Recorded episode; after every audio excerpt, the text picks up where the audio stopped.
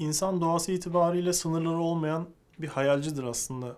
Hayalciliğini körelten dış etkenler olmasa alabildiğine hayaller kurar ve aslında hayal kurabilmek mutluluğumuzu artıran güzel de bir özellik. Tabii güzel şeyler nadir olur. O güzelliği birileri bulup mutlaka bozmaya çalışır. Bir hapishane hücresinde kalırken gözlerini kapayan 70 yaşındaki adam dünyayı gezebilir hayalinde. Yıllar önce vefat etmiş annesinin dizine başını koyup saçlarını okşamasını hissedebilir. Çocukken aşık olduğu kızla saatlerce sohbet edebilir ve dahası. O yüzdendir ki bedenlerimiz hapsedilebilir ama hayallerimize zincir vurulamaz. Her ne şart altında olursak olalım. Gündelik hayatın engamesi içinde bir o yana bir bu yana koşturup hayal kurmaya vakit bulamıyorsak eğer o zaman biz kendimizi kendi içimize hapsetmişiz demektir.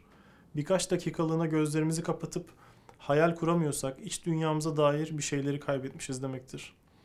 Ayaklarımız yere basıyorsa olduğumuz yerde sayıyoruz demektir. Hayalci adama e, bilirsiniz uçma derler. Ayakların yere bassın biraz falan. Ayakları yere basmakla gerçekçi olmayı da öz- özdeşleştirirler bir adım öteye gidip. Halbuki gerçekçi olma paketinin içinde hayalcilik de vardır. Gerçek olabilmiş olan bir zamanlar hayal edilmiş olandır. Hiçbir şey yoktur ki hayali kurulmadan ve öylesine gerçek olmuş olsun. Öylesine olan şey zaten güzel değildir. Düşünülerek yapılan insan yapımı birçok şey bile çirkinken güzel olan herhangi bir şeyin öylesine olması mümkün değildir. Biraz düşününce eminim siz de hak vereceksiniz. Ayakları yere basmayan hayalci insanların aslında gerçekçi insanlar olduğuna ufak bir ispat sunabildiyse, sunabildiysek şöyle bitirelim. Güzelliklere sebep olan hayalcilere selam olsun.